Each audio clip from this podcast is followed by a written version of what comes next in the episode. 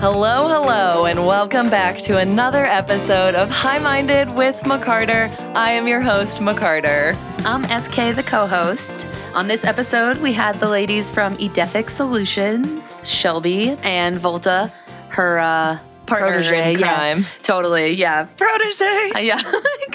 What? What is a protege? Anyway, um, it was really awesome talking to them. They were super informative. The future of agriculture, the past of agriculture, the government and corporate conspiracy against liquid fertilizers. This episode was crazy full of information. I am still blown away at everything I learned and am going to take back to my everyday life.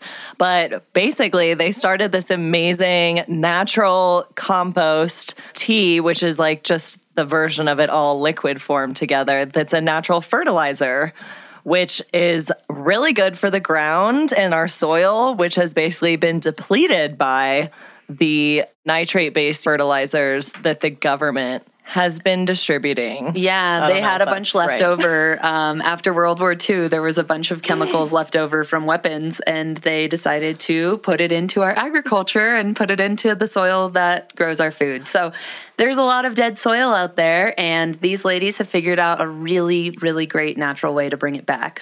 And basically, we talk about all the harmful effects of Roundup and uh. other bad fertilizers that have been killing the soil over the last couple decades. But we basically have sixty years left to save our soil, and I think this is one of the ways that we can do it. Yeah, they blew my mind with, uh, they had a statistic, eleven percent of the world's usable soil, if it were living, could reverse climate change at this point. Oh. So they're so knowledgeable. It was amazing to talk to them. They had, they blew my mind with like every little piece. We just touched on so many things that I wasn't expecting to touch on. Yeah. So. It is so epic. I can't wait to re-listen. But a special shout out goes out to M J Arsenal, today's episode sponsor. I am in love with their new charcoal series set. I just got the Ursa in the mail, and it is so cute and perfect. It's going to definitely be my new everyday rig for those tiny dabs that are perfect.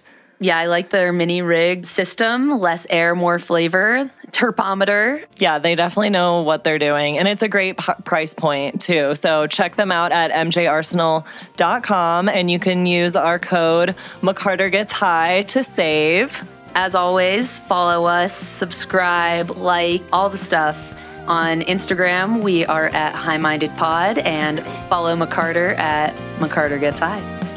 And as always, stay, stay high. high.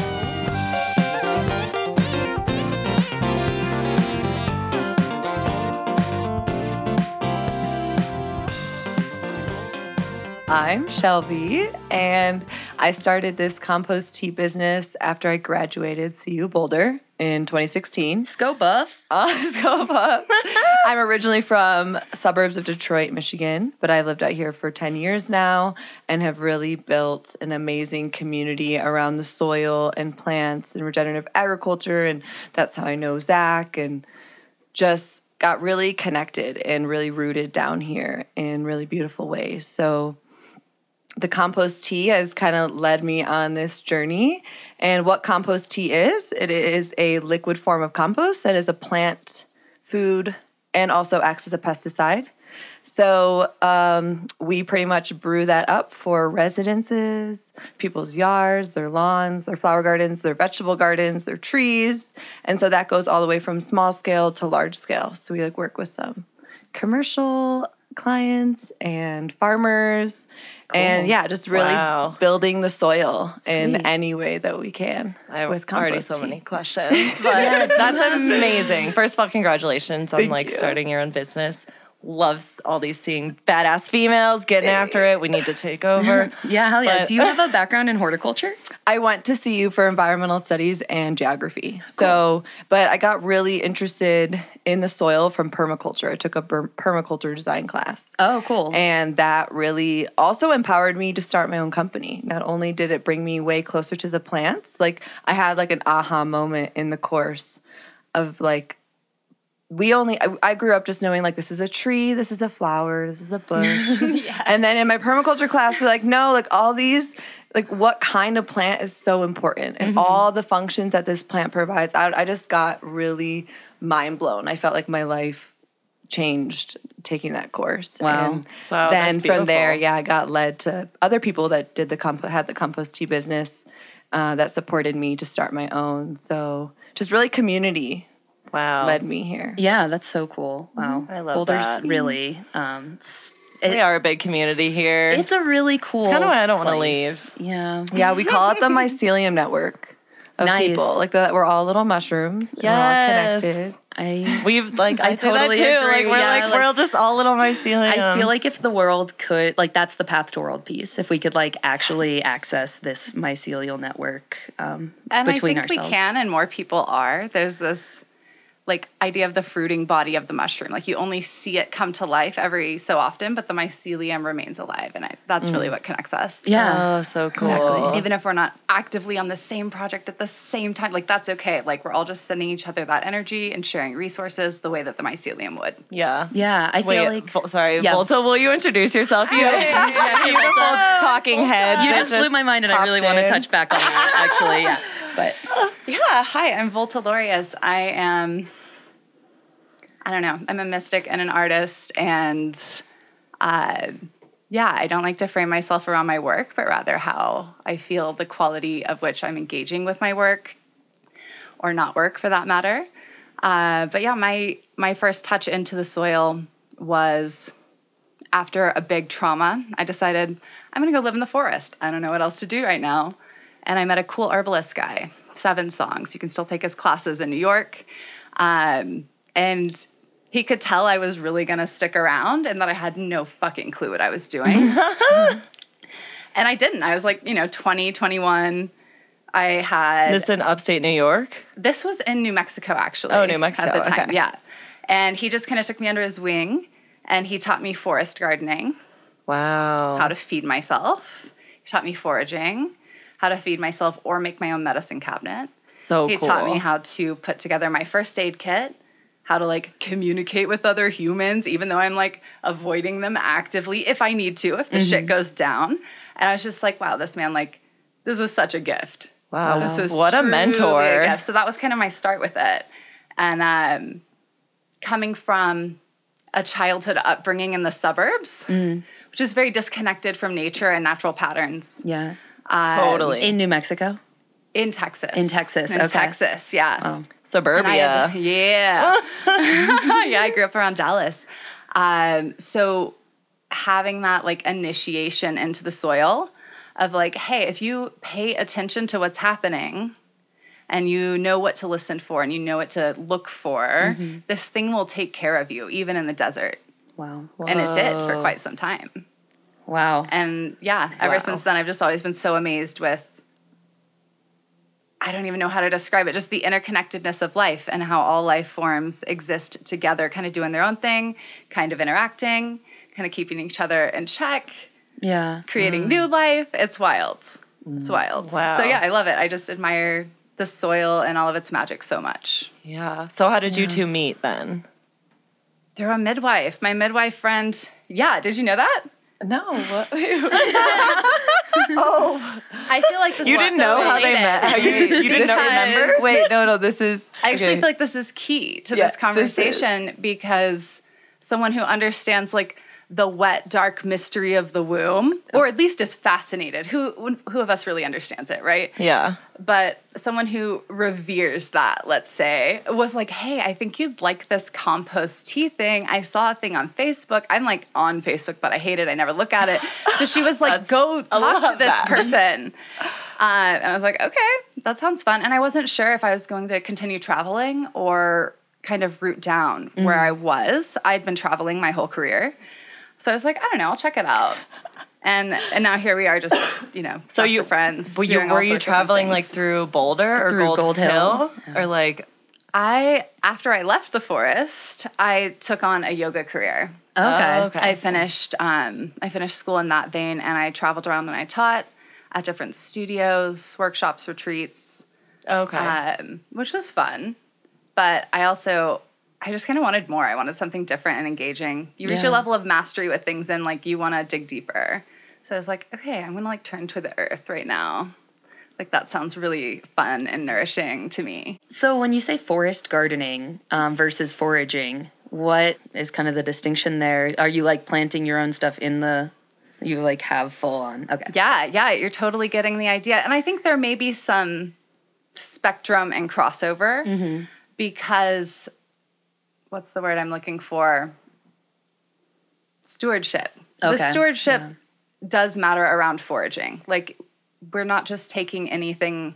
We are planting seeds as we go along when we're foraging. Yeah. Like, like an honorable to, harvest. Kind right. Of. Like, I try to interact mm-hmm. with the earth in the way that, like, these herbal teachers have told me, like, hey, like, if you just take, you're not left with much. You have to be giving right. back in the same breath. Mm. Um, so that was just kind of instilled in me from a young age. So there is some crossover, but forest gardening is a little more purposeful and getting a little more towards agriculture practices where you're like, oh, I want to eat a carrot, and this mm-hmm. is only going to grow if I don't let the little leaves get crushed on the way up because they're really tender or whatever it may be. Mm-hmm. So that one implies a little bit more human attention, but I will say it was really cool maybe putting in one hour of work every day and being completely fed.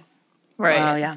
After being in a world where, like, you work eight, nine, ten hours a day, and you're like, great, I can afford to have roommates. um, you know, it was, I was just like, wow, like, what the earth has to give is huge. Mm-hmm. Yeah. yeah. Wow. So what led you both to compost tea then? Well, so wait, I, I need to go back to the... Oh, okay. The mid, sorry, because... Back to the midwife. I So, yeah, I was looking for employees, like my first kind of real employees. And what I mean by employees, I mean people that will come out with me and spray the compost tea. And okay. any jobs that I get. And so this is pretty early on in me starting. And so I put out a Facebook ad, and Volta is the only person who called me no. directly. And I was like, way. okay, girl, you want to come You're help hired. me? Well, I wanted like to work. Like a tryout. Yeah, kind of. And it was honestly just moving my stuff from one location to the next. And I was like, if you can heavy lift and drive in a car with me and have good conversation, then we can work together. And that's nice. Pretty much when she came to work with me. It happened. And how long ago yeah, was that? That was in twenty twenty. Okay. Wow. So two years of working together. And then from there, we just really had become so close. And I've only lived in the mountains for the past three years. Like, I lived in Boulder. So I've been in Gold Hill for two. And I brought her up to Gold Hill, like, last year. Nice. Mm-hmm. So wow. yeah, we're creating, like, lots of magic up there. So it's already so magical. You live there and you do, like, is your business based there as well? Or no. Like, where do you get all of your, like, supplies? It, we just moved to a farm. Shout out the Yellow Barn Farm. Um, it's off thirty-six and Nelson Road, going up to Lyons from here. Oh, yeah. And it's a big yellow barn. You can't really yeah, miss I've, it. Yeah, I've passed it. Yeah, for sure. yeah. yeah. So nice. We're moving there on agricultural land. That feels really good after kind of, Hell yeah. you know, just Congratulations. running. Yeah, after running out of where I live. And then we were in a warehouse these past two years. Okay. And... Just it's just so much better to be working on land that we can put any leftovers or just interact with right. the whole community instead of just like a warehouse where everyone's renting and totally yeah just yeah. being closer to to the land. It feels so good to be a member of the farm. Again, it's that mycelium. Like, I know there's going to be give and take, and mm-hmm. just our energy there. People are so excited to have compost tea who already know about it. They're like, oh, this is a perfect fit. This makes so much sense. Yeah. Wow. So it feels good to be working with that kind of energy supporting us. Okay. Yeah, totally. So what is in the compost yeah. tea? Yeah. What, what makes it so and, special? Yeah. So I guess what led me to compost tea is all ties in is like going back to my story about the plants. And mm-hmm. once you like learn about plants, you can't ignore the soil. So I got really interested in the soil component because that was like a, a part of the course, like pretty much every permaculture course, and they have a whole soil section. So that's where I first learned about compost tea, and then I met some people that were brewing it.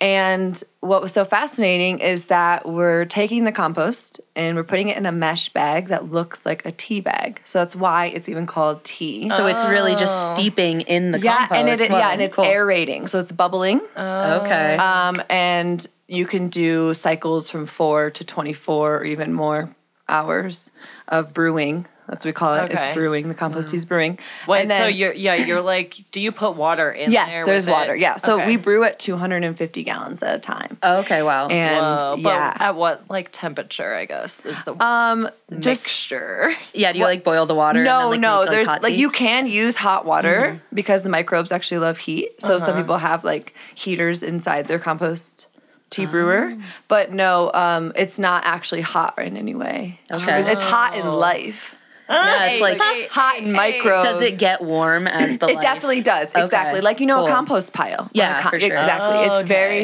it's very similar. So where the the when the bubbles are happening, what's actually happening is it's releasing the microbes from the compost particles, and they'll be suspended in water. Every single or like most microbes can live in water, and that was something that blew my mind because I was like, how are we taking these like soil microbes and right, putting them in water. Right, because we extract the plant matter out, and then they're just little organisms on their own, wow. but they don't mind. And then we feed them. They're just living still. Yeah, yeah and yeah. then we feed them certain so they're foods happy. They're that also act as populating. Like yeah. Oh. Wow. And then they are also eating each other, and so yes, there is a lot of heat. It's, it's an entire ecosystem happening. It's called the Soil exactly. Food Web. Okay, you know how we learned about the food web in mm-hmm. school? Absolutely. Soil Food Web is its total own thing, and okay. you know if one. Are they teaching regular people about this? Because no, they like selling people, nitrate-based uh, yes, garbage. They do not know that the soil is alive. And I love calling the soil the skin of the earth or the womb of the earth. Wow. It is very much so always alive, always producing, and we do not treat it well. Wow, just yeah. currently. Wow. wow. Holy fuck. Okay, so what do you put in the compost tea to, like, make it the, like, or I guess How what do you, do you feed it? So yeah, so there's what do you know it needs? There's different recipes. Like it's really cool. There's not just like one way of making compost tea. So there is a way to encourage bacterial growth within the tea, okay. which bacteria is like one of the most basic organisms and so necessary in every single system. And so those are pretty easy to cultivate, and then it goes all the way to fungal dominant oh, okay. teas. So I like we make at a different time of year, spring, summer, fall is like when we spray people's yards, cool. and each cycle is either bacterial, bacteriofungal, balanced, or just fungal. Okay, based on the yeah. season. And then we can oh. add really anything extra to that because what we're focusing is on the biolog- biological life, but you know, just adding nutrients that we make in organic, like not organic, but um. more natural ways. We can get into that. It's called like fermented plant juices and stuff, and like using weeds to harness their nutrients in their mar- microbial life. Even into um, like the insect world, we've put in beneficial nematodes to address specific problems people are having on their land. There are so many different forms of life and kingdoms of life we can pull from to nourish the soil. Mm, and it's wow. kind of like just like hmm. recruiting the right soldier for the job. You just yes. like put the right crew out there and just let them do all the work for you. Wow. So, can, sorry, can you go more into that example? Like to give more color to the, because I'm still like not like, uh, like what would be my problem in my yard? I guess that I would be like, I'm going to call you y'all well, to do like. It's not, you know, like it's like restoring. The, it's not like a problem. It's like, yeah, I mean, it definitely can fix issues, but it's more so just if you're going to need to feed mm-hmm. a plant, you can do it in these natural ways. It doesn't okay. have to be stuff you buy so it's from more the store. Of, so it's kind of okay. like honestly a personal choice. So it's and like some a people have been making fertilizer. Yeah, they've been making compost tea for themselves for years. Like yeah. this is really ancient. It's not so new yeah. Pe- at all. People can make their own compost. Yeah. Oh teas. Yeah. one hundred percent. And they just like okay. put like a bubbler. Yeah. Um, like a fish aerator, aerator stone. In a bucket or like a big barrel. Mm-hmm. And they also, people would use like pillowcases for the compost tea bag. Oh, okay. You know, like, yeah. yeah. Now there's even kits. So you can, you know, order a kit for a five gallon thing. That makes sense. Uh, wow. And that's one of the things cool. I think is so cool about compost tea. It's not like we're reinventing the wheel or even like innovating anything. We're just like, this is old and proven and good. Mm-hmm. This and is it makes way a lot of better, sense. Yeah, than any of the other and stuff. And I see how effective it is. Uh, like, we treated this poor tree last year that I think, you know, I don't want to name names, but one of those like you get a green lawn companies. Oh yeah. Um, just ruined, just like really, That's really so injured. Sad. Lots of chemical I burn was, and yeah. like over nutrient bad effects that are happening. Oh. You see all these things happen when they get fed too much. And what I love about compost tea. It's really gentle. It's old school. It's balancing with the environment. It's interacting with all these different levels of life. And that tree recovered so well after just one treatment. Wow. And it was really beautiful to see. So you saw I, the progression like one year later, you said? It would have been two, three months. Yeah. Yeah. We can see differences. That's so cool. So one, a tagline I like to say is grow soil to grow healthy plants. Mm-hmm. So the reason why you would use compost tea is they're very interconnected. And if you're something is going wrong with your plants, it means something's going wrong in your soil.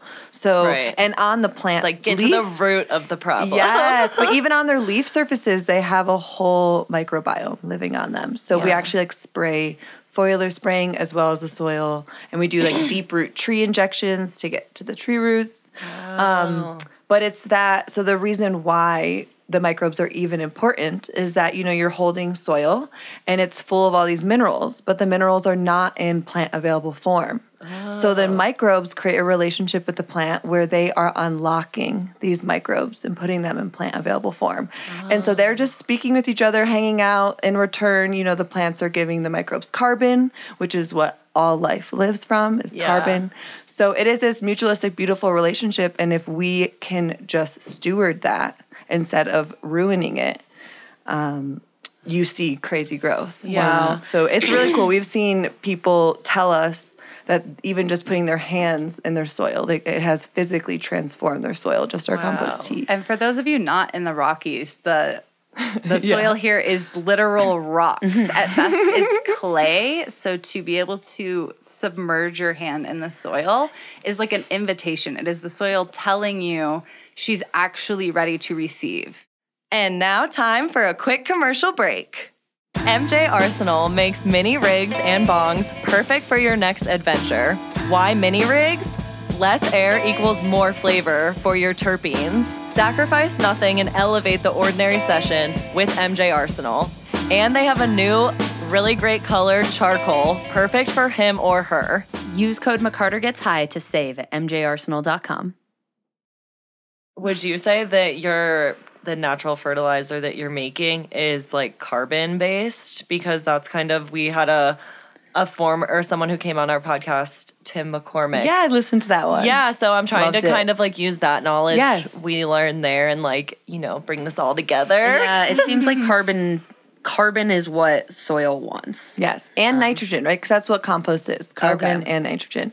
And then also just organic matter. And the organic matter is the decaying plants, is mm-hmm. the microbes. Like everything that going through it. like decomposition. Yeah, so like we are, are organic matter. And stuff, that is part of the carbon content. Yeah, These okay. are the life forms. Cool. Wow, it makes so much sense when you say it makes it like bioavailable to yes, um, the plants right. in it's a like way that it can, can eat be. supplements from, you know, the supplement store all day long, but if we're not eating whole foods that are bioavailable to our body, we're still not going to get it. Yeah. It's like, uh, it's kind of the same with plants. They do best eating what they actually eat. Yeah. In an environment that is helping them digest. It's yeah. so fun. They all work together. Yeah. They're all just feasting all day. That's amazing. That's just, really yeah. So if okay, so for example, my landlord um, sprays our lawn with Round, not good round stuff. Up. Yeah, I was gonna say some like, like weed killer. Yeah, totally. Um, it, Roundup exactly. Um, and it's terrible. And our lawn is miserable, but like we have to keep it green. That's like their whole agreement with our landlord. Ours um, says that too. Yeah. So what is like lawns, man? Do you guys I don't know, know where that like came from? Having a a green lawn? Yeah. No. You're no. gonna love this. The British. So it was just a way of having a garden that shows people that you're not putting work into it. Oh. Like a lawn is actually not that much work at the end of the day. So it was a status thing. Okay. To say, hey, we are privileged enough to not have to work on our land. And, you know, that's something that was done all the way with slave labor and plantations Whoa. and things, right? So landscaping is really deeply rooted in a lot of cultural things that have That's happened in so history. Nuts. And so, yeah, so, so we're just like still living in that time where people are like green lawn when lawns aren't, don't even serve that many functions. Like going back to the thing about there's so many plants that serve so many different functions. Yeah. And we could be growing those yeah. right, instead of a lawn. What do right? you, have you like guerrilla gardening? Um, with native seeds and stuff like that, is that, um, I don't know, how do you feel about that? Oh, so, totally about that. I mean, it's also being cautious of the species that you're taking to different places. Yeah, with you can, native, like, yeah, yeah, you can introduce like invasive and stuff like that. But yeah, we actually did a guerrilla gardening at a, at a fracking site. Oh, cool. We stormed. Wait, can you explain what that means more? Yeah. Okay, Sorry, so guerrilla gardening is activism with the act of gardening. Oh, okay. So you are... Is it like a Johnny Appleseed approach? No, it was act, like the one, I mean, my experience. Throwing seeds everywhere he goes. But we actually, yeah, yeah. We came in though with plants and we're like digging holes. It was really quick oh, because cool. the cops might have been called. We've been taken away oh. because we were trespassing. Oh, okay. We started That's what doing, I'm wondering. we started working with you the are earth. You're doing it on land and you don't showing, have access to necessarily. Yes. Okay. Wow. So like really guerrilla, like going in. Yeah, and, it yeah, was cool. very cool. That was with like three fifty Colorado, if you know them. Yeah. It's like a climate change. They're really cool. Organization. Oh. And that was like, maybe three years ago at this point, and wow. the garden has not survived because there wasn't a water source. Um, I've gone back there because I sprayed compost tea on it, and yeah. So water is very, very important, and that's so what they was still really cool. need water. Yeah, but what's cool about compost tea is it's water oh, and nutrients right. and the life form. Like it's just like okay. super comp- it's the it's trifecta. Yes, the trifecta. Uh, I love the number three. Have you um, tried to grow cannabis? That's I was yes, going to ask. Course. Do you we, work so with any very cannabis companies? Yes. Yeah, cool. We work with us. Yeah. Okay, so this is something I think being a young woman business owner, and I have really, you know, I got real when I first got so excited about compost tea, and I was like, yes, the cannabis industry, because one of the people who I looked up to actually was doing that, and he is an older man, and. So I started making compost tea, started making connects, having meetings with cannabis growers, and it just always turned into, like, I just want to date you, or, like, I don't take you uh, seriously, no. or I'm just objectifying. Like, so I have t- actually just stopped even talking to You're cannabis growers because me. What I think is actually more impactful for the soil is working with the ground. Of course, I yeah. would love to help advocate for organically grown cannabis, but at the end of the day, that's a paradigm shift that the grower themselves has to go through, and I'm kind of done...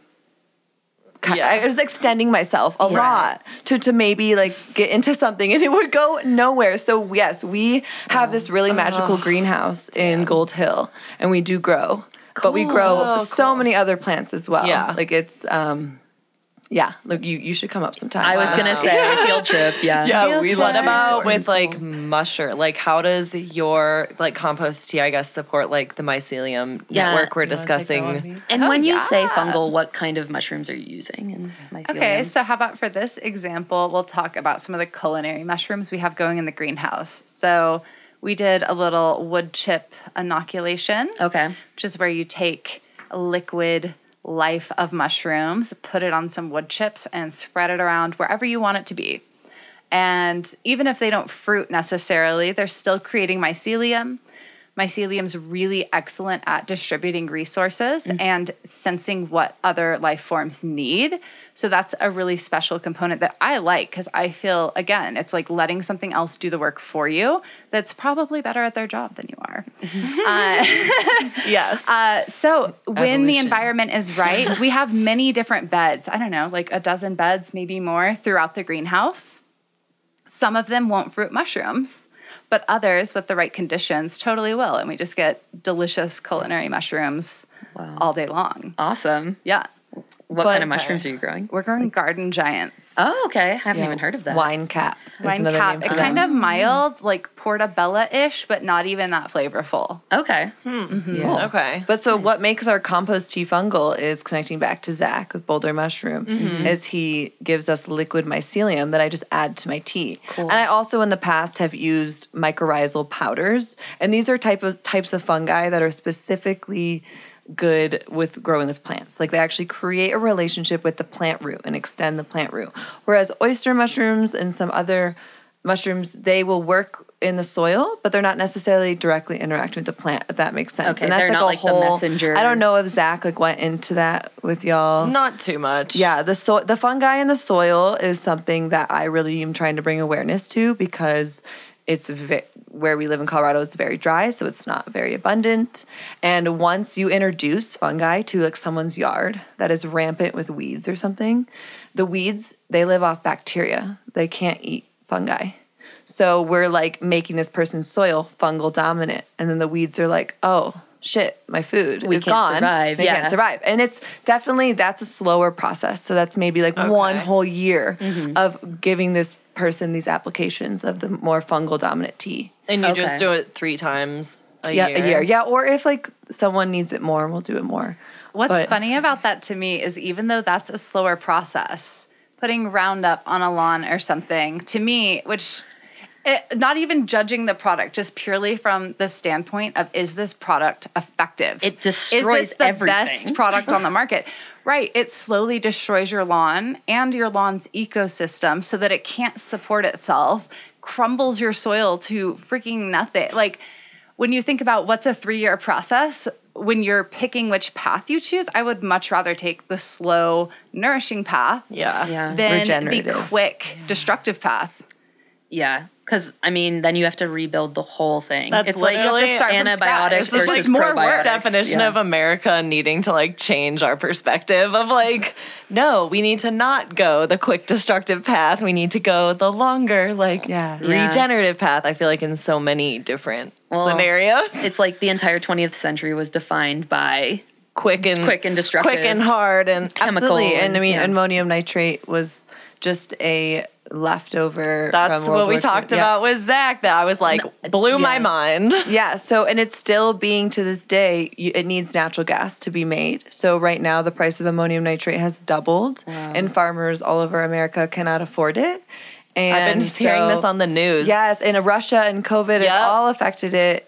And so it's almost like the market is like opening up Yeah. for things like this yeah. to come through. Because there's many, many, the compost tea is just one of many, many amazing soil amendments that we have yeah. um, pretty easy access to if you just look a little harder. Yeah, so if if we were able to get away from ammonium nitrates and like towards compost tea nationally, like say like ninety percent of American agriculture uses compost tea instead of these destructive um ways, what would it look like? How would, um, you know, our climate change and these sorts of things? It would look like us hiring a team of excellent lawyers, because there's a whole industry yeah. that doesn't want this to be prevalent. Yep. Uh, Monsanto. And you, you can I really mean, see it Bayer. When mm, you Google DuPont. Compost tea. Like if you talk to humans who have had experiences with compost, compost tea, ferments, these these ways of nourishing your soil and your plants, mm-hmm. they're like, oh yeah, of course. You know, it's just second nature, common sense to them. If you Google it, like your first hundred results, if not more, are like, is compost tea a scam? A compost tea doesn't work. Yeah. This is about compost tea. Oh my tea. God. Throw away your compost the- tea. You know, it's all just negative bullshit. Yeah. And I'm like, you know what? I'm just going to take that as a little hat tip that we're on a good track, mm-hmm. honestly. And yep. wow. truly They're a lot trying of- to turn out some negative P R to like... hush it down. The S E O is working on yeah. Google, yeah. And yeah. a lot of people will ask me, I like, think that shows effort. People paid for that to happen. Yeah. Many people. Right. It's like yeah. for oh, millennia, yeah. this has been happening, this compost tea. Oh, likely. So long. Like before it was even d- documented. Wow. Is yeah. it like the first official like fertilizer that people were like making for people, plants? They would like, call it like manure tea, liquid manure. Like, because mm-hmm. that is something that has been just inherently known, right? Like, think about it. What we eat goes through our system, comes out, they and they did that with animals and just used it for yeah. fertilizer. So then they started turning it into liquid form to make it more concentrated and make it, make it go farther and make it also for different uses, right? Spraying versus spreading compost. Mm-hmm. Yeah. Like, there's a lot of ways that compost tea is just... phenomenal for application over spreading compost. And so like a lot of people don't use, yeah, they don't yeah, use compost because it's it. so hard to spread. Mm. But people will ask me like a lot, what's your background? Are you a microbiologist? And I'm just like, no, I just went to see you and started making compost tea. I started working with it and I still use a lot of methods and same ingredients that I used from the very beginning just to stay consistent. I mean, obviously things have evolved and the research is always changing. Like we did not know that the soil was alive until the nineteen eighties. Wow. and I'm not even Whoa. exaggerating. Once we as a society killed it all, we were like, oh shit. This no, they, because we couldn't see it under a microscope. We couldn't see it. Oh, wow. So it's like a testament to seeing is believing in this oh, way. Oh, yeah. Not just, oh, I think the soil is giving me something. I feel that it's giving me something. People had to see it, and they identified the microorganisms, right? And like, so this is actually pretty new research, and cool. I feel that we are part of that research in what we're doing. It's really yeah. exciting. The funny thing about the truth, and I think we all know this, yes. is that maybe especially as women, that kind of feminine truth that isn't necessarily logically based, you just like feel it in your bones, in mm-hmm. your whole mm-hmm. being. In your uterus. In your yeah, seriously. Like you you feel that something is true even if you don't fully understand it. Yeah. And like you see this especially in like pregnant women who like they keep their mouth shut, but they're like, yeah, I knew it was a girl the whole time. Or like whatever. And like you can see that they're There's like serious. There's like a, a yeah. knowing. So yeah, there is, yeah, there wisdom is, comes. There is. The yeah. mother. As much as I am interested in that masculine kind of truth that's like, oh, look, a protozoa, a flagellate. There are this many of each type of life form. Look at the slides on the microscope. Yeah. Like that's cool that that supports what I already know in my body. But like I... what I know in my body is so much richer. I don't, yeah. I love that that is supporting what I already know to bring it to the surface. Uh, but I, like the truth tends to surface in time anyway. So I'm not really concerned about all yeah, those things catching up. I'm I just like, too. let's just do this stuff that's obviously working. That's, that's enough. That's the living proof to yeah. me. Mm-hmm. Um, a lot of people call permaculture. But it's meeting. It's coming together. Like the logic is meeting what we already know. Yeah. yeah intuition and logic are finally coming yeah. together with The yeah, right. They'll call permaculture like a pseudoscience, like, right? It's like things, it's really, yeah, like that it's not really like proven scientifically or that it's, and it's fine. Yeah, people, can you explain more about like, like li- living soil and like, cause people yeah. say like define living soil yeah. as, well, in the cannabis industry, living soil is now like a buzzword yes. that people use. Mm-hmm. But it's like, if you're saying that the soil's already alive, like with all of Most these, of the time, yes. yeah, like microorganisms and like bacteria, fungi. Like unless you kill it, it's living. Yeah. Well, it's like people will test like say an area of soil that people walk on a lot, compaction. So, but like how far down floor. are you going, I guess? It's just the topsoil. The topsoil so is how like many first inches? couple inches. Okay. Topsoil. And they say, like the scientists have said, it takes one hundred years to build topsoil. And that's naturally. To build like that's, one inch? Yes, of topsoil. Oh my God. And that is nature doing it, which I believe, but with this knowledge of yes yeah, stewardship and working with the land and what's around it, we can mimic these ways that nature drops its decaying plant matter. And then like, you know, rain and um, just this, we can, like, that's what I really feel like compost tea. What do you call compost tea sometimes? The fake rain? What is no? What do you think? I call I it so many things. Yeah, I have lots of but names it's like, for the it's things like I adore. Like, it's like we're painting a landscape and making Aww. it rain for the plants, and the plants are making it like, rain for the so, plants. They're so excited. It's like a time machine for the plants. It's like oh, a hundred years. Let's like, shorten that. Some to like people one. who don't get it, I say it's kombucha for plants and soil because mm. people understand that we need to balance like our bodies. Yes, too. In yes, it? well. Okay. It's like all prebiotics is its own thing too. So this is more the probiotic. Okay. Wait, does soil need? The prebiotic is what feeds the probiotic. Okay. So if that's like putting down um, like kelp and oyster shells and like, you know, I'm trying to talk in like terms or of during the mm-hmm. brew process, there's more prebiotic stuff happening. Yes. Okay. Because all then the little microbes finished. are eating each other within the food web. Okay. And they're so like once you put it all other. in, that's prebiotic. And then once it starts stewing and like bubbling, then that's probiotic. It's like. But it's also at the same, like whatever's already in the soil, our compost tea is just going to be food for that. Because it's not necessarily okay. like, oh, this little microbe that I'm spraying is going to live in this soil. Like it, so many things could happen to it. And okay. we, that's what I'm wondering. Yeah, but it, but it's still food. Okay, mm-hmm. None of it is is a bad thing. Like nothing is going to waste. Yes, nature will right. use it. An eagle it. wants a fresh meal, but a vulture doesn't care. Same thing in the soil. Okay. It will go to use. I love mm. that. Yeah. um, wow. This is so interesting. I've literally never even like heard. I mean, I've heard about it, but just kind of what you're saying is literally just see these random things. That's like, what are the myths about the pseudoscience tea. of compost tea. And yeah. I just like yeah, thought it was fear-based thing, but there is testing living. under a microscope is important.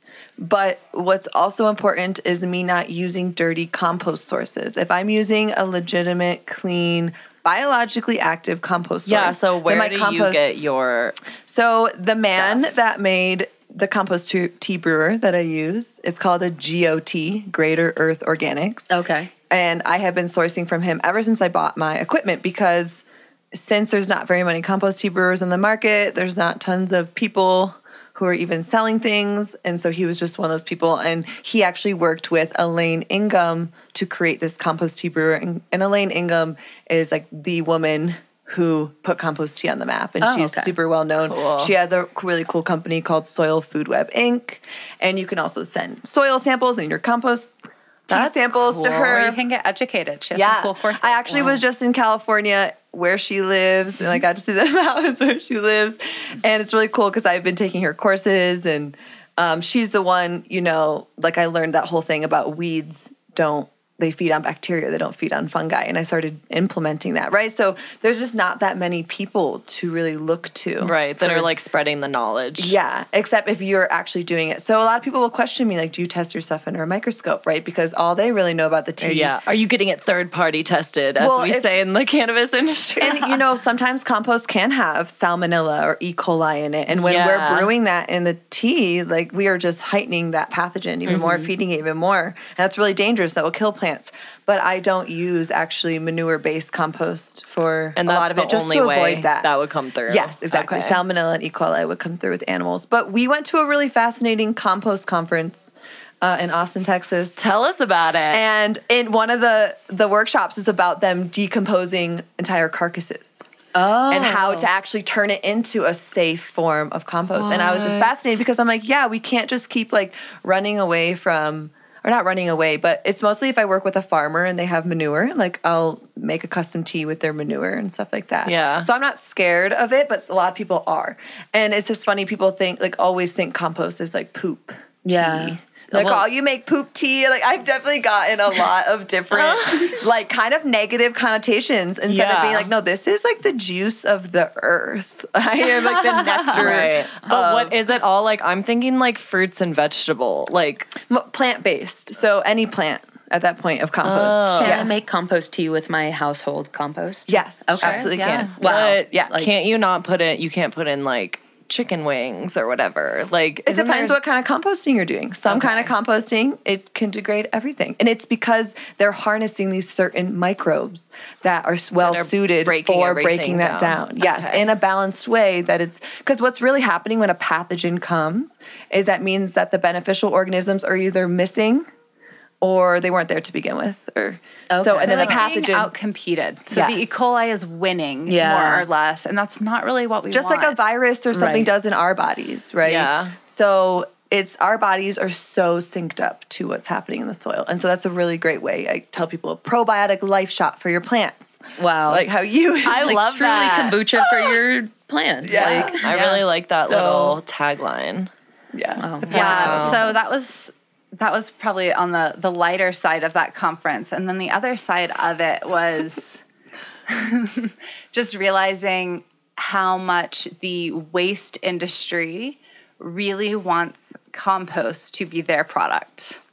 Uh, yeah. Whereas I would like to see compost federally recognized as an amendment to soil. Oh, and not an in-house not. asset to agriculture, because that means we could then go to farmers and sell it in a way that they can pay it off with subsidies or they can pay it off with other ways that they receive money. Oh. And right now they can't. They can make it on farm as an asset in-house. Oh. But okay, so that said, the waste industry knows this. And they're like, great, there's no standard for compost right now. Yeah. Mm-hmm. And I got to see one of the best waste management facilities in Texas, honestly, um, how they make their compost. And it was like chemically treated pallet wood, shredded, not broken down.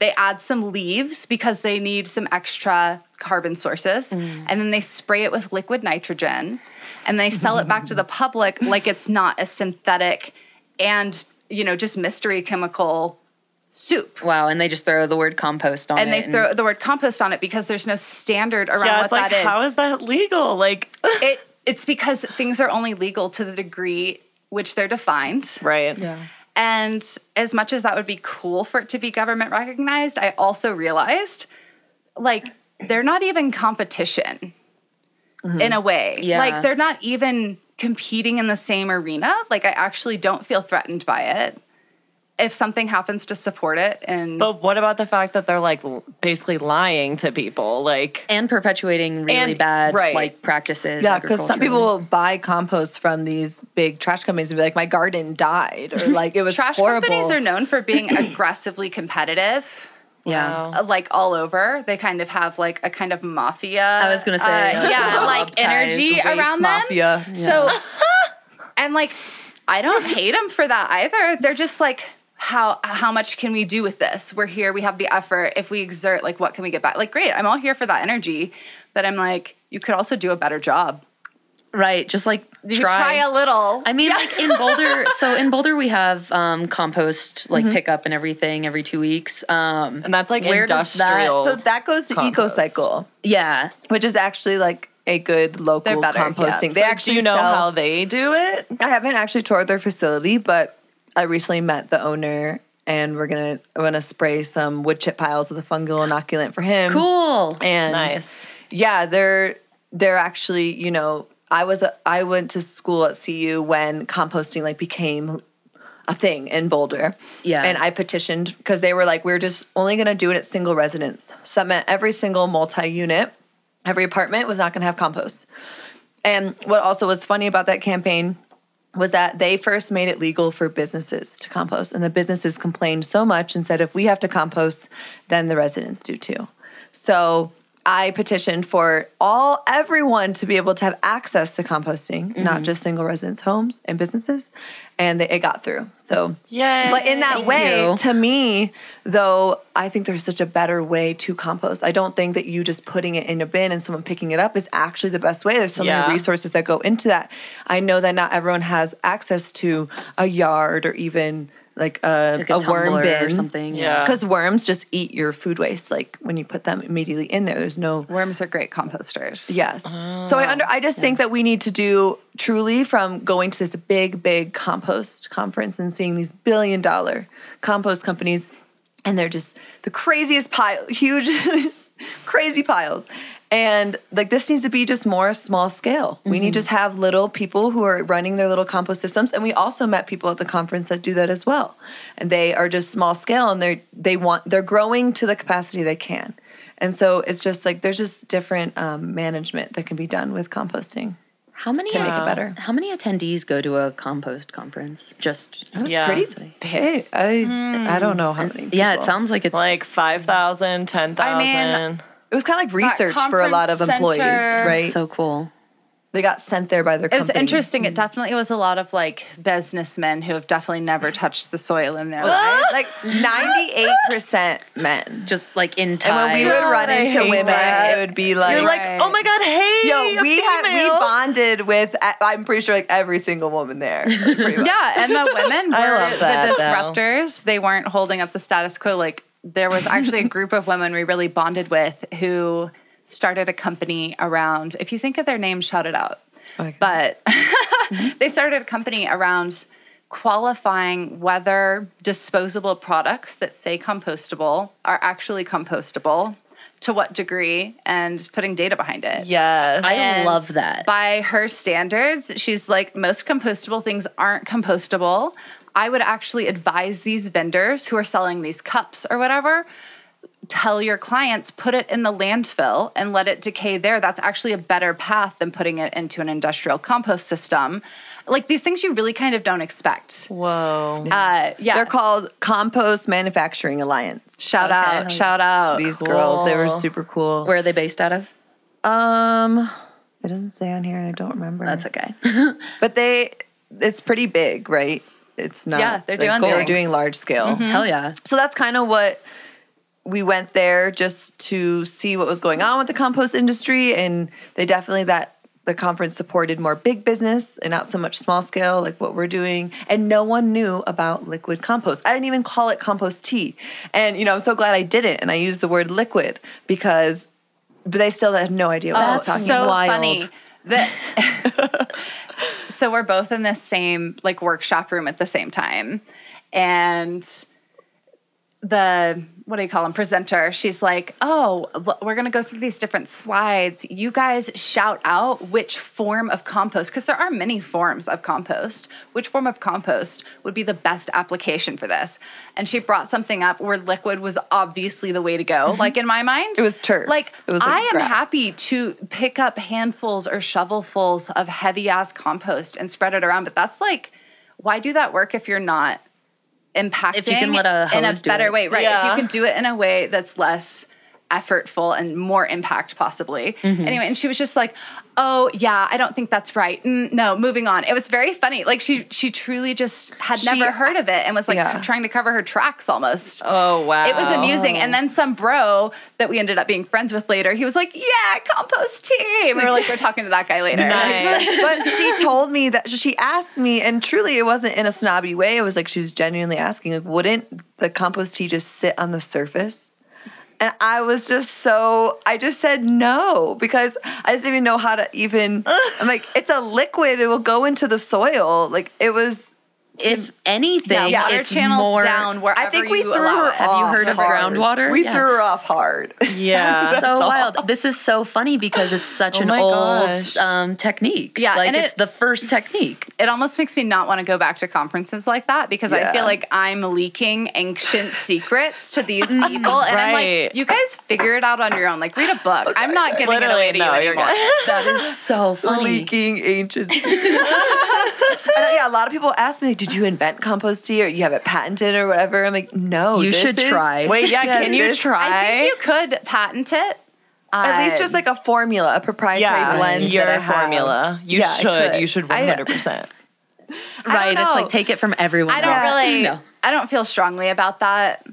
Um, it's open source information. Yeah, that's like that's true what gardeners. Is. True gardeners, organic yeah. farmers know. Exactly. The soil is their black gold. They don't need some corporation to like tell yeah. them that the soil it is. is their gold. And wow. that is they do anything to protect that because that, so going back to the connection of how soil relates to our bodies. So if you're eating a nutrient deficient vegetable, fruit, whatever, mm-hmm. then your body is not receiving that nutrition it actually needs. And that means that the soil is deficient of that. So when you're actually balancing the soil, the nutrients, the life, that just the overall health, then we can grow healthier plants for us to eat yeah. and us to have more nutritionally balanced bodies. Yeah. And children and, and you know. And we take Norman. it in not just through what we eat. If you have your hands in the soil, particularly some healthy black soil, like if you've ever done it before, you know there's like a nice smell. You're like, mm, mm that's that's fun. I'm in the soil. You like you yeah. you can smell this particular smell that comes through. And that is actually microbes coming through your respiratory system into your body, what? increasing your immunity. We are meant to work together. We have been agriculturist or permaculturist, probably more likely, for a very long time as a species. Mm-hmm. We have a deep relationship with it. Well, especially as even like the women, because like hunter-gatherers, like most likely the women were doing the farming the and gathering mm. and whatever. Wow. I mean, foraging. Even men out tracking, observing, breathing in the forest life. Like if same thing, if you go out into the forest and you step on a bunch of like duff and pine needles, you like smell it and it smells so good. Yeah. I know. I get to, I'm always like, oh, right. you know, the soil, right. that's spongy. Life in the air. Yeah. It's, it's like a mattress. Senses yeah. telling yeah. you that this is right. Yeah. Well, that's yes. like this soil's so undisturbed that that's actually how soil, like when we say compost, like you can think of the forest soil as nature's compost. Cycling it yes. through. Compost yeah. is just a word made for us to take care of our waste. Oh. And if that makes sense. Yeah. yeah do you think and, of compost as like a verb? Yeah, it can be. Yeah. It can describe the process. Yeah. And also relating it, all of this to our cycles and, you know, even like our thoughts and our mental health about, and, you know, we just, we're coming out of, we just came out of winter and we're into spring. And so winter is where really the composting is happening and the decomposition. And we do the fungal sprays in the fall specifically for that. And I call mm-hmm. it the preservation tea because it is preserving the soil life, because it is, just because it's winter does not mean that there's not activity going on. There's actually the most activity happening in the soil under the snow. And it's being so protected by the snow, if you think about it. Mm-hmm. And so when the soil is just un, it's like protected, it is doing its best work. And right. so that's kind of like the same for us, right? When we are going deep and inward with ourselves and composting mm-hmm. old habits and thoughts and limiting beliefs and things like that, we can come out in the spring yeah. and bloom. And that's when the microbial life is really interacting with the plants. They're not yes. just interacting with themselves and the soil uh, anymore. Uh, I learned this really so great beautiful. fun fact because yeah. I've been like fascinated with Alaska recently. Mm. um, I want to go. Where it's really, really cold, there's this thing called permafrost yes. where yes. the ground remains frozen past these yearly seasonal cycles in its own kind of unique cycle. Like, it's not permanent truly, but they call it permafrost. And it can go like two miles down into the ground. It can go super deep. And the plant Whoa. life and the bacterial life and the fungal life that is in that soil, when it actually does defrost, it can come back to life. Like, it is not it's in like dying. It's just it's just hibernating in this really big way. It's like Whoa. cryogenically frozen right. kind of. And yeah, when I think about like the womb space of our bodies and the womb space of the earth, like this idea of like fertile black soil being really inviting. Mm-hmm. It's it's like the same thing with our wombs. Like, they tell you when they're ready. Like, if pussy is emotionally, physically, energetically ready, she will be dripping for you. You know what I mean? Yes.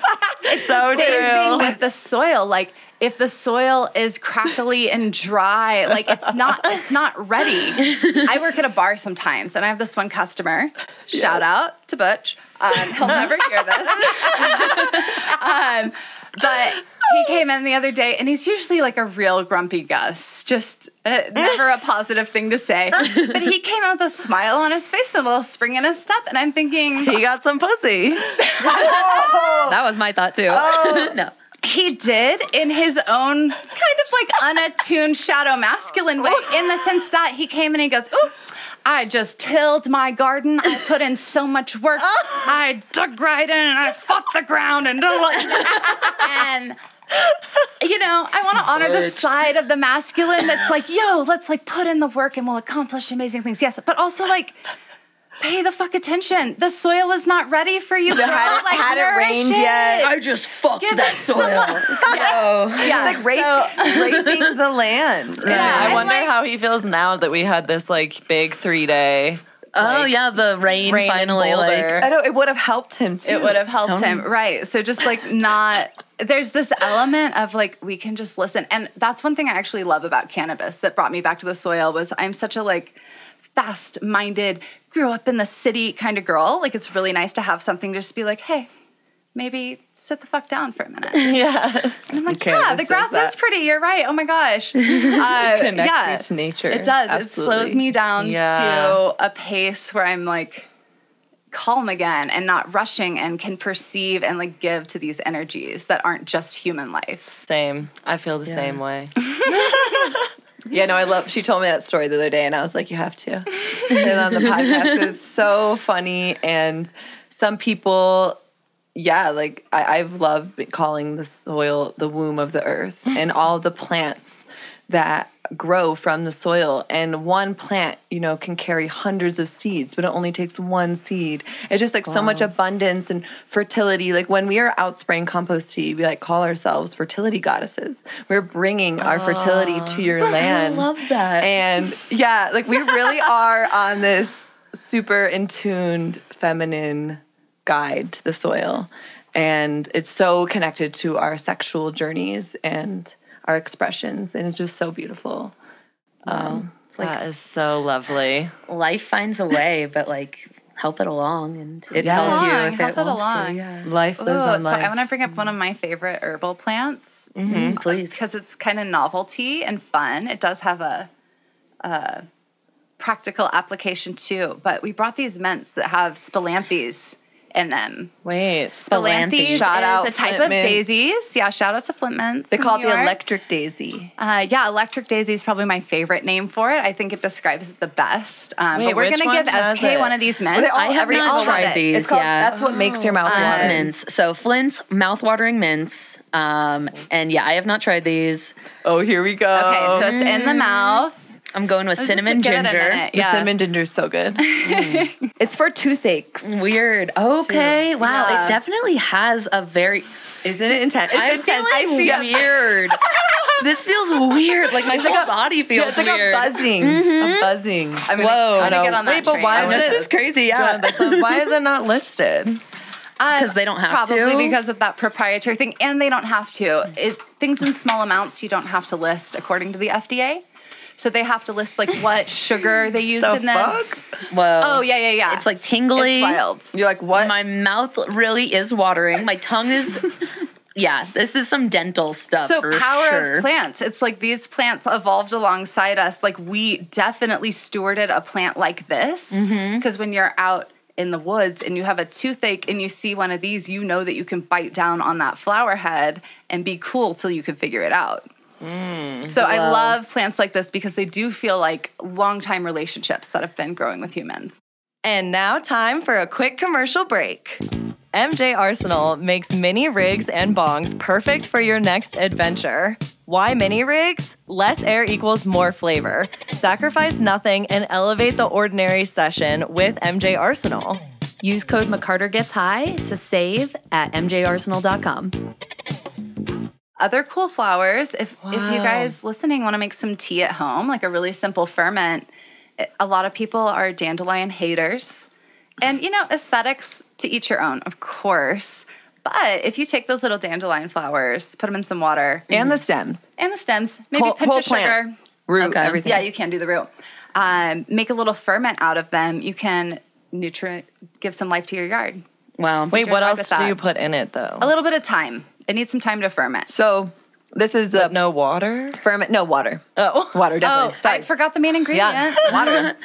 That's the fermented Ooh. plant juices or fermented plant extracts or green manure teas. There's okay. a lot, a lot, a lot of different names. But how long do you and let it sit? Like two weeks. Okay. But you can do less do than that. So it's actually really fascinating. The The plant... So dandelion specifically, and this also will segue into the steam, steaming. Um, dandelions have really deep tap roots. So they are actually reaching parts of the soil that you're cracking This mint up. is still having its effects on me. Anyway, sorry. Yeah, no, no, you're totally fine. I love some water. It. It's so cute. It's so cute, yeah. I do feel like a little kid, like it, like I just smoked no, my first joint first or something. I'm like, you did. Yeah. The first time I ate it, I was like, I don't know if I like this. I've gotten way used to it She now. was on a client call for compost tea, and I could see her just like squirming in her skin. And I kept thinking like, just spit it out. Like, but... I did, she was too Fair. focused. That that didn't occur to her. Nice. Hell yeah. So sorry. No, you're fine.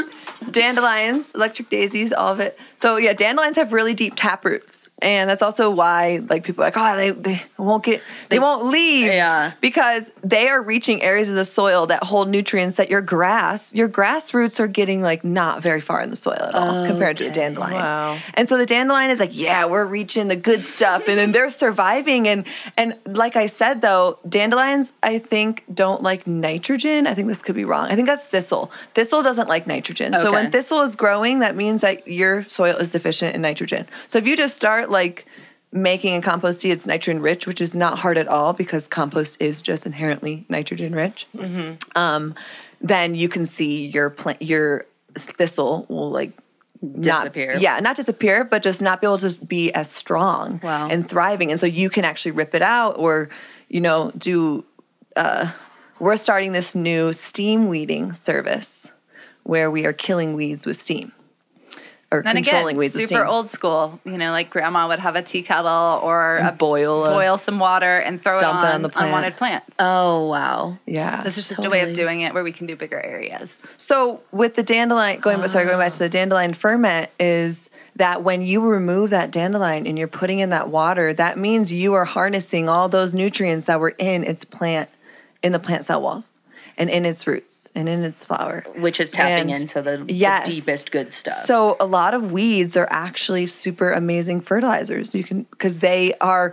Weeds are like the most evolved plants. And the yeah. reason why they even most of the time grows because soil does not like to be bare.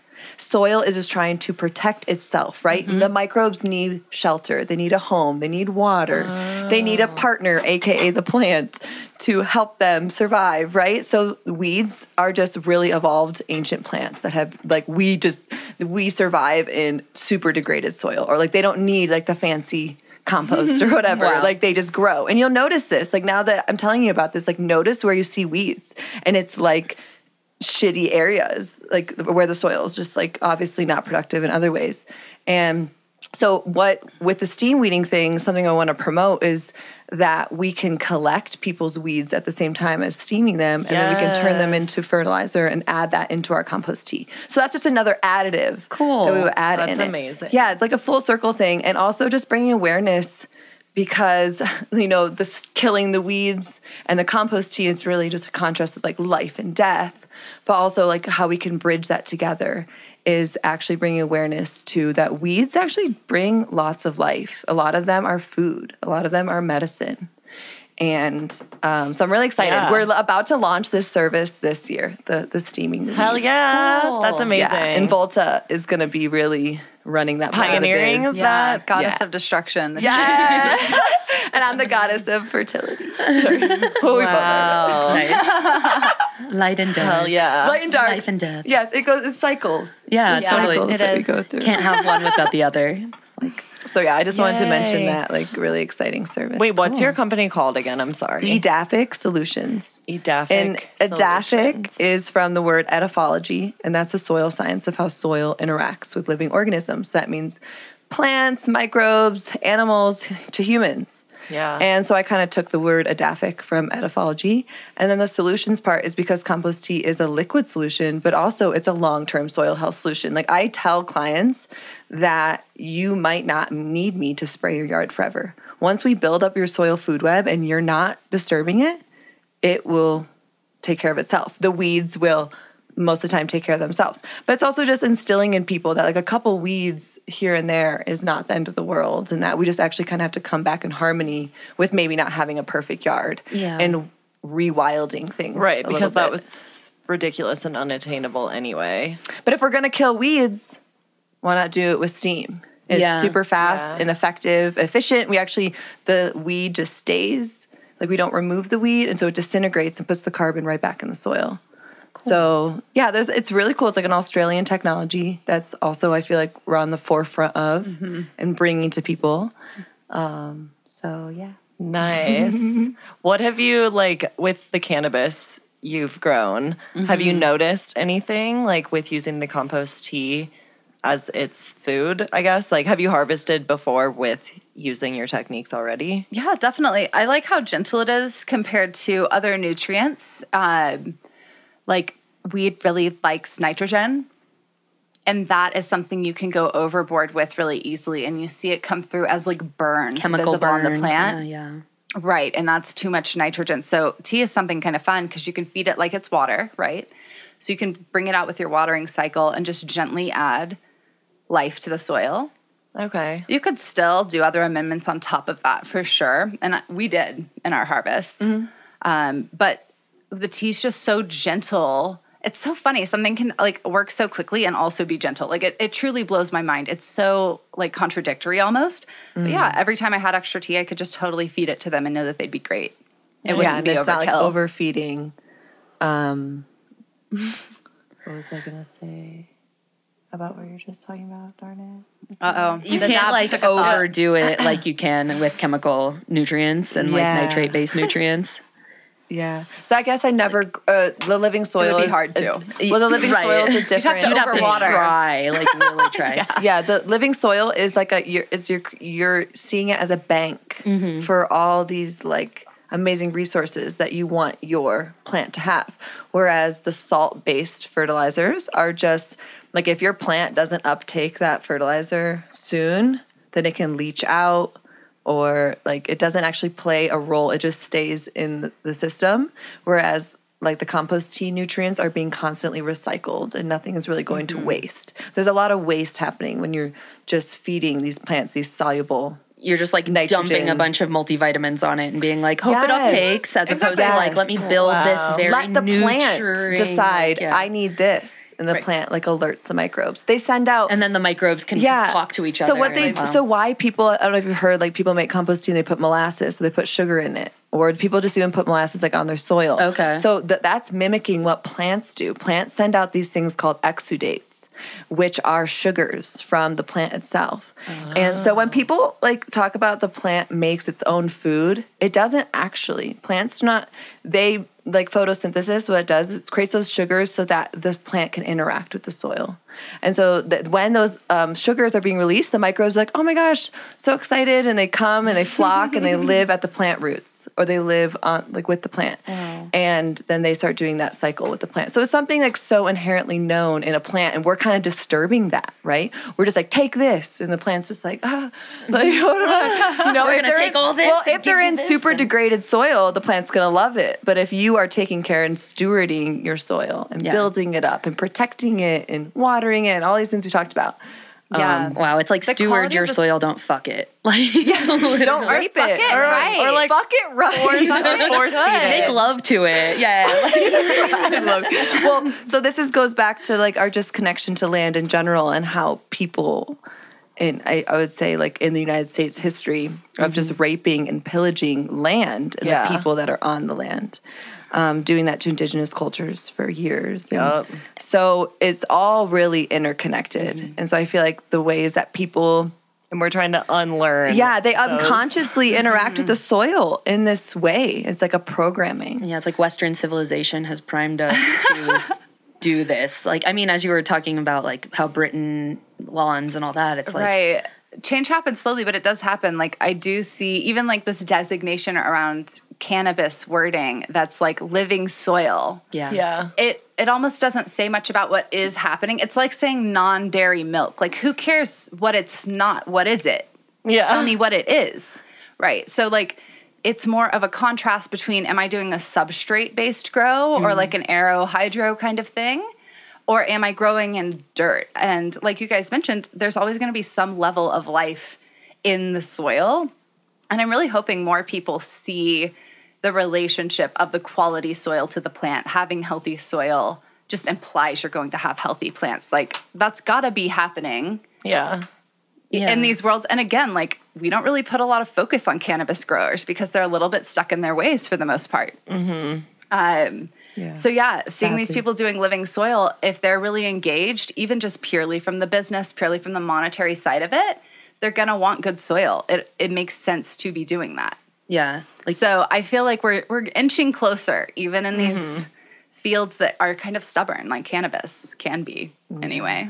And going yeah. back to your question a while ago about what would the world look like if people use compost tea. So this part about why we even want to build the soil is because it draws extra carbon that we have in our atmosphere down and stores it into the soil. And how it does this is called humus, which is a word that human comes from. So we really are from the soil. But what humus is, is the most like stable form of soil that the microbes in the soil cannot break down. The fungi cannot break this down anymore. So it's just stored carbon that just lives in the soil. Uh-huh. And so that is actually something we are doing while we're spraying everyone's mm-hmm. lawns and gardens with compost tea, is building their soil so that their soil can hold more carbon for all of us. Yeah. Wow. And yeah. Wow. So it's like the climate mitigation yeah. totally. part of it. So yeah, that's yeah. what it would look like. It would look and like a much greener world. If we just take took care of like eleven percent of our soils, we could take out all of the extra carbon dioxide that they're saying is putting us over the level. Wow. Only eleven percent. eleven percent. Yes. Wow. So it like shows you how we just yeah. mismanage it, and it's actually not... We've mismanaged our yeah, planet. It really so kind of bums to... me out when I hear people talk about climate like, oh, it's such a crisis and we have fucked everything and, and wow. we're so powerful as humans that we destroyed everything. I'm like, no, you just got in the way of the process. Get yep. out of the way. Right. Like, nature will mow you over regardless of how mm-hmm. we choose to act right now. Mm-hmm. There will be hurricanes, fires, and floods to even shit out.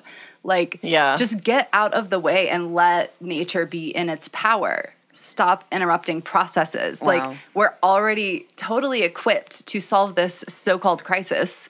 It's just getting back to practices that are in harmony with what's around us, where we're not interrupting these processes. And that's totally. What permaculture, and permaculture is also kind of a controversial word because really this man, this Australian man coined this term permanent agriculture from just indigenous practices, things that people have been doing for millennia to live in harmony with the planet. And it's not like that is just a huge topic because in permaculture, there is earth care, people care, and then fair share. It's like these three principles. And a lot of people are focused on just the gardening and working with the soil.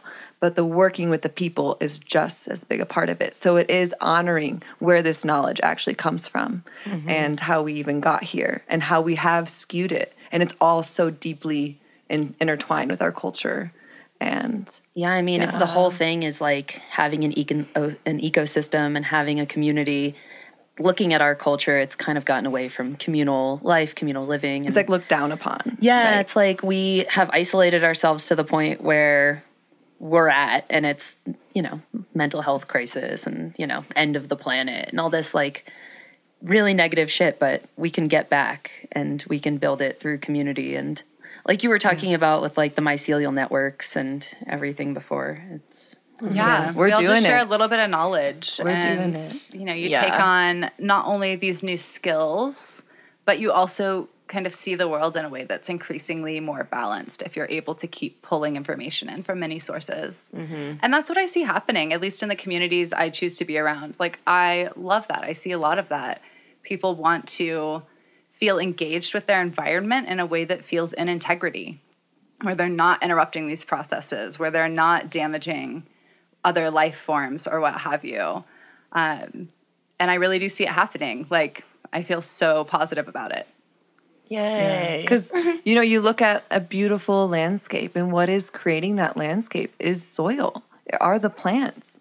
Like, when people are like such nature lovers, it's you cannot separate it. Right. It's and like, actually, like, what mountains and rock are all being broken down by lichen, which is an algae and a fungi that works together to create lichen. They're actually breaking down the rock to become soil. Really? So rock holds, right, all these yeah. minerals, and these minerals are um, super necessary for the plant life, and they're super necessary for our life. So that's like, it's really cool because we live on the mountains, and just thinking about these mountains mm-hmm. are actually being decomposed by all this life all the time. And it's and just this big see cycle. And it's beautiful. The lichens are like whites, blues, gold. green, gold. I always say the green ones. I'm the always attracted to the green. So that's what lichen on the rocks, is. That's also eating the rocks. Wow. Like, very, very slowly. But, yeah, but it's happening. Yeah. And that's how we like get naturally the soil is replenished with nutrients. So it, it definitely is. There's some soil that we need to amend with cer- certain nutrients for like the microbial life to even make sense um, of like the part of like unlocking uh, the nutrients. But most of the time, the soil does have like all the trace minerals and N P K and all those things. It's wow. just not in plant available form, like I said. So, okay. Yeah. Wow. The microbes are really doing so much work for us. They're the underrepresented majority wow. on the planet. Yeah. yeah. Amazing. The silence. We honor them. Offerings of liquid kelp. Yes. And rice powders and all the barley yeah. things we feed them. Yeast. Yeah. Wow. And a beneficial fungi. And yes. Yes. When so. I look at a beautiful landscape going forward, I'm just going to see like a whole bunch of life in a way yes. that I never have. Cool. Yeah, there's the idea that like if you scoop up a handful of soil, there's a whole galaxy in there. Like the way that maybe oh we can't gosh. see our whole Milky Way galaxy without the assistance of optics. Mm-hmm. Maybe that's the same thing for the soil. And now that we do have the optics to really see these things, we see, oh yeah, it's it's full of life. It is swarming of with ancient life. Knowledge. yeah. So we know more about space than we know about the soil. So oh my God, what the hell are we doing? Let's change that. Because yeah. there's a galaxy. Yes. There's totally let's, a galaxy under our feet. We need like NASA, but for the soil? Yeah. What, what yes. should we call this agency? Let's pitch it. Oh my gosh, Beeves, um, yes. SASA? No, that's yes. not. Mm, uh, Sista? Just like g- emphasize the feminine. Yeah, no. Wait, can you just say soil like change, sexy. Have it be the same acronym, but whatever space, just change it to soil? soil.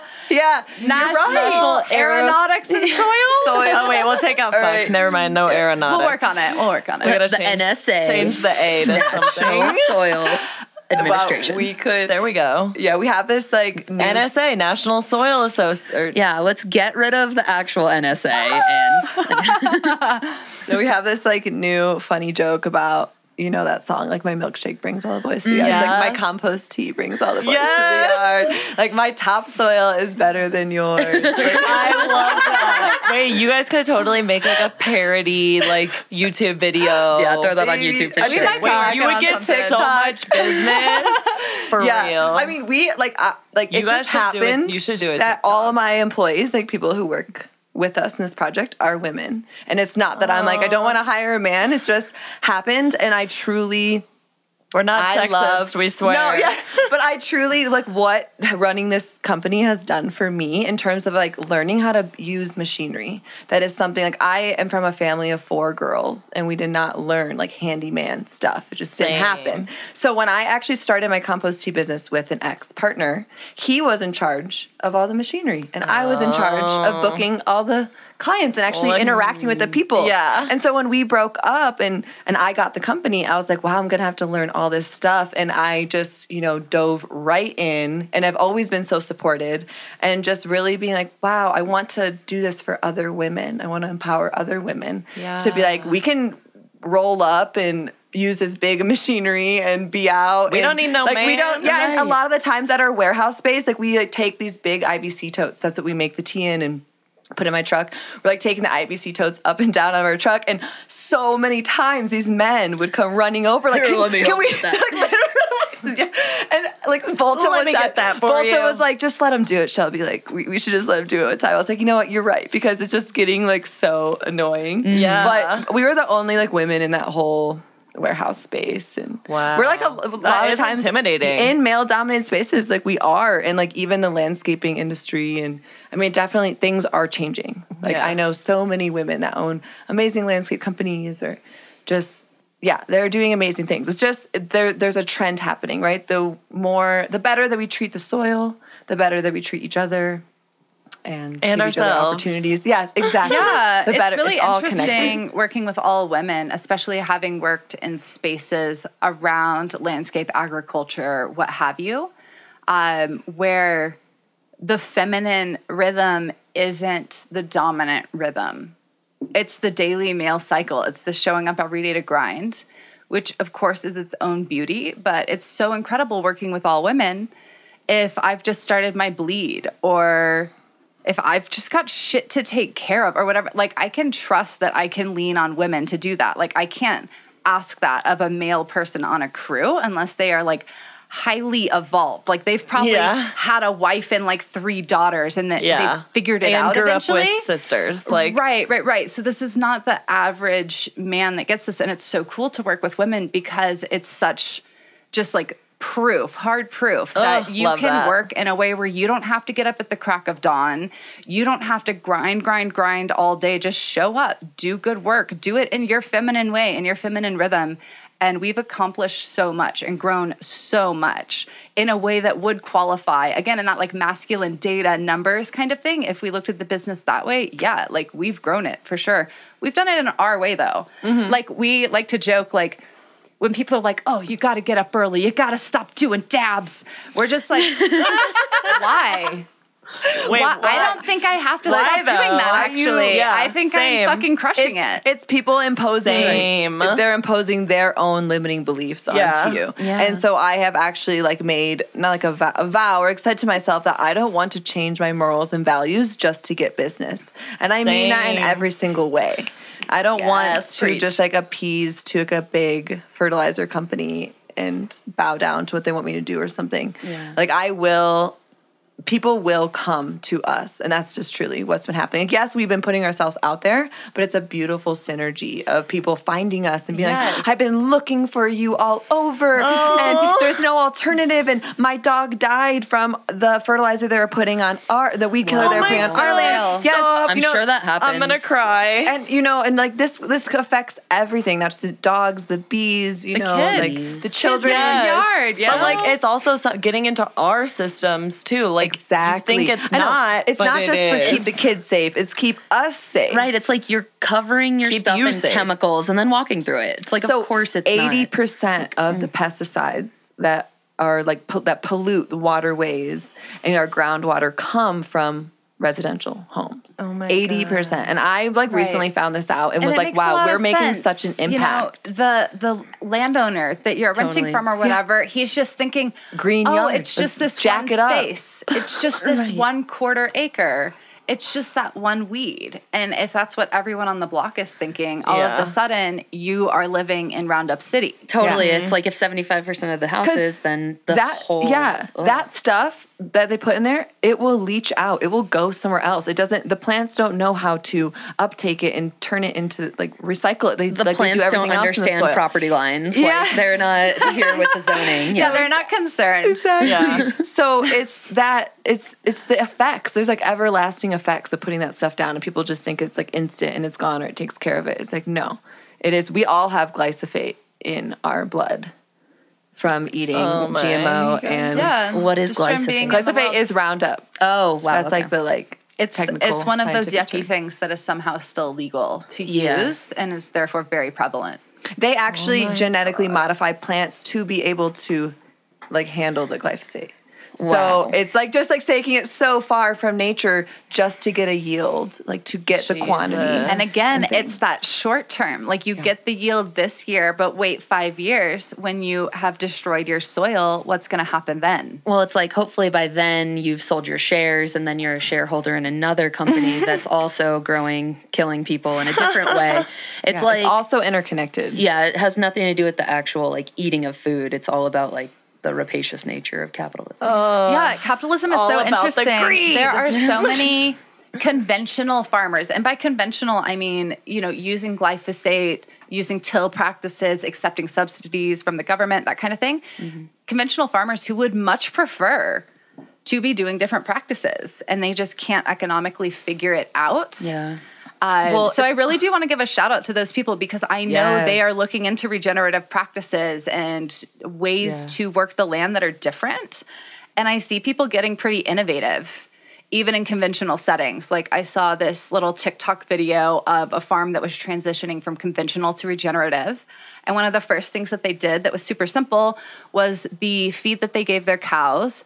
They included grass seed in that feed that would grow the type of grass that the cows want to eat. That is so...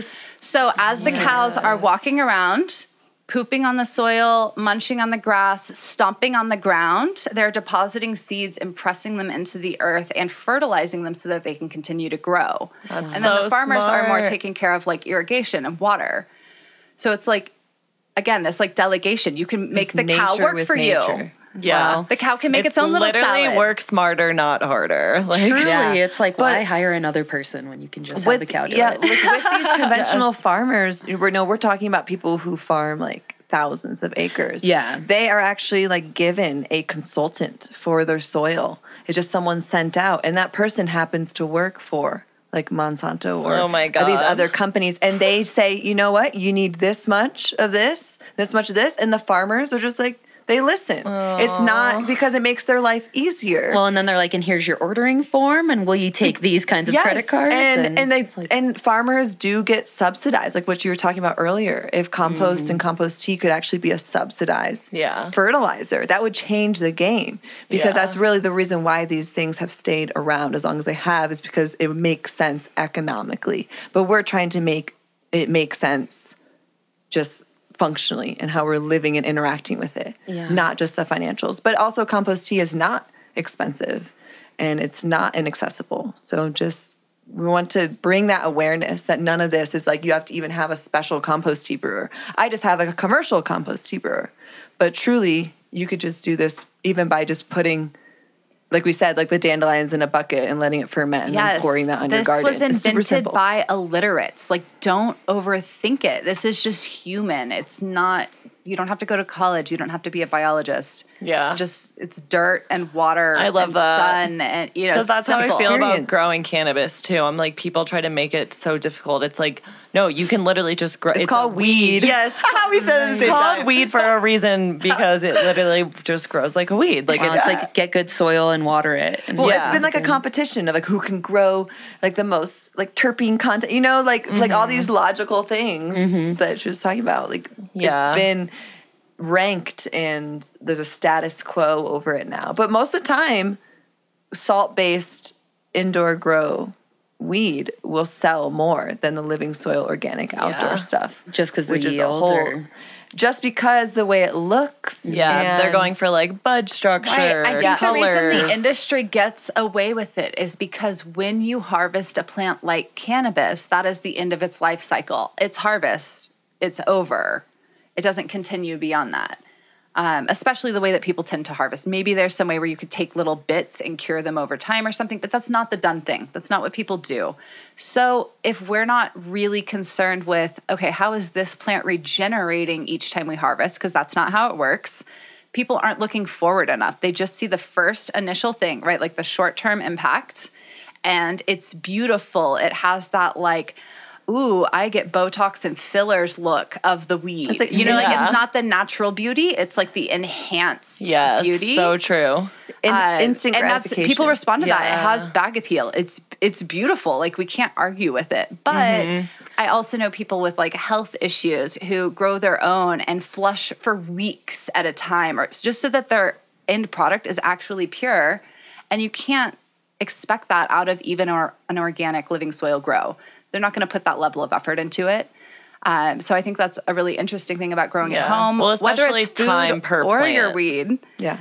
Um, growing your own is really the only way to have any control over that situation or any knowledge about the quality of the soil, unless yeah. you're you're working at a farm that you co-op with or something like. Yeah. And let's be honest, how many of us are doing that? You did it once when you were twenty and you were like, this is too much work. Let a real farmer do it. Totally. Right? Yeah. This is mm-hmm. this will be a story for the rest of my life. And yeah. yeah. yeah. Growing food at any capacity, growing any herbs, anything, you are directly connecting yourself to the soil, to like the plant spirits. And that's something I love about plants is like they will come to you. And mm-hmm. they will show you and they will speak to you if you just listen. Like I have had so many plants be around me and not knowing what the purpose they serve and their functions, and then learning, and it just all like ties into what's happening like within me in my life, and just blow my mind. Plants have truly blown my mind. Okay, we, Beebs, when did cannabis come into your life? Ooh, when did cannabis come into my life? When I was a freshman in high school, it came into my life. And but I remember the first time I ever saw cannabis as a plant and not just, you know, like the nugget. Yeah. And I was floored. I was just like, this is where it comes from. Just so, and I realized how disconnected I was. And I'm like, yeah, this is a plant. This is not like a synthetic yeah. thing. Um, so because you know, I like I had friends like smoking spice and all that stuff, mm. and I was like, no, never, K two. Ever. Yeah, never into that. And all I've like I have continuously smoked weed since I was a freshman. Same, me too. So I think mine was like in between eighth grade and freshman, like summer. Okay. Do you summer. Remember? Yeah. Specifically? Oh, what yeah. was it? So I was with my sister because all my friends were trying to drink, and I was like, I don't really want to drink. I feel mm. really drawn to this like thing I've heard about weed. And I t- went to my sister, who's four years older than me, and she's very smart. She's a doctor now. And she was like, okay, you're, we're going to do it with you, me, and my friend. Like, I want to introduce it to you so that you know what you're doing if you're, like, at a party or whatever. So totally. We smoked out of this, like, little bowl um, in her car with her friend Vivian, and then got froyo, like frozen yogurt. mm. um, well done. Well done. Yeah, and it was amazing. And I was like, this is great. I want to do this all the time. Yeah, but it, yeah, it feels like you're like in a in a dream. You know, everything's just everything's better. You know, like just puts a positive, like immediately makes me happier. Euphoric, mm. euphoric yeah. feeling, lifted. Yeah. yeah, but we do need to wrap things yeah, yeah, up, I and I want to ask you guys the one question we ask everyone: if you could consume cannabis with anyone in the world, alive or dead, but it can't be family, who would it be? Ah, I. I, I don't like your little qualifier. I know. That's the thing. Yeah, everyone like, okay. is always like, all right, all right, not family. Because we don't know who your family is, you know. Well, but also it's like, yeah, I would love to get high with my grandpa, but I would right. love I think to everyone get high would. with one of my favorite R and B singers. Mm. Her name is Kehlani. Oh, Kehlani. She yeah. just released a new album. I know. I have okay. been listening. Nice. To Hell yeah. So yeah, that's my answer. She would be awesome. I'm currently obsessed with oh seven oh Shake. And oh, I think they're, they're dating. dating. They yes. Are. They definitely are. Yeah. yeah. I'm like, yeah. yeah. Uh-huh. I love that so, we yeah, know that. I love that yeah. I can smoke with them. Fuck yeah. Would you dab? Man. Yeah. Okay. I mean, if they wanted to. I feel like she like, smokes a lot of, she's like smoke a lot of blunts. Mm-hmm. She's just been super vocal about her whole it, like relationship with cannabis and being a singer and all this stuff. So love I just that. know that she's she's down. Hell yeah. I think I might do Willie Nelson. I, I think it's something nice. about... That's a classic. Like, being from Texas or, like... I was going to say, is it because you're from Texas? Yeah, I, I love that. That's, that's just what's coming through. I also, like... I, th- I find him a confusing public figure, so maybe I just want to dig a little deeper. I'm like, yeah. on the one hand, you're, like, this stoner icon, and then, like, on the other hand, you just, like, write... country music. I'm like, I guess that makes sense, but I just have like, to experience this yeah, human. Like, I need some mm-hmm. clarity on a few That's things. That's a funny Willie. question. He's he's very he's getting he's getting up there in age. He is, yeah. I'm gonna have time left, peeps. I'm just kidding. The question you could have been a person could have been dead too. Could have yeah. been. Well, like, we, well hopefully not soon. Yeah. yeah. He's got some time. This was so amazing. Thank y'all so them. much for coming on and educating us. I learned so, so much. I'm literally like... Now you can be a soil mind steward blown. goddess. You yeah. already wow. are. You yeah. already are. You're on your way. Yeah. Yeah, you're going to have to take a peek at uh, McCarter's plants and like... Oh, no, they're yeah. not doing well. Oh, it's okay. Well, I don't care. I'm not going to judge. Maybe you can help me. Teach us yeah, how to make them Yeah, we can give you compost tea. I'll pay you. Yeah, absolutely. We have so much left over from... I would love like, that. They kind of need some help this time. Yeah, we would love. Okay, we'll go out back. Give some food to your little planties. Thanks for having us. Yay, it's been such thank you. Awesome. Wait, where can people find you? So our website is edaphic solutions dot com, and we are renovating it right now. And so I'm really excited. Um, it's up. But um, yeah, or Instagram, Edaphic Solutions. Nice. Yeah. And Perfect. Yeah, I'm like, I'm going to tell my landlord to hire you guys. Oh, yes. yes Remedy we love, our stuff. Yes. Seriously. No, truly. Yeah, we'd truly. be happy to. We'd give you a card. Nice. Yes. Hell yes. Yeah, we're about Sweet. to go do like a consultation after this. Go like over to someone's yard and be like, this is what it would take. Yeah. yeah. Do you, would you like come and see? And then, yeah, just get them like excited. People are like, you got to come see. Yeah. So I do you like doing that too. You got to always see. Yeah, yeah. Doing little site checks. We're about to do that after this. Mm-hmm. So nice. exciting. Yeah. Yay. Well, thank y'all again. You're so welcome. Yay. Thank you. Okay, stay high, everyone.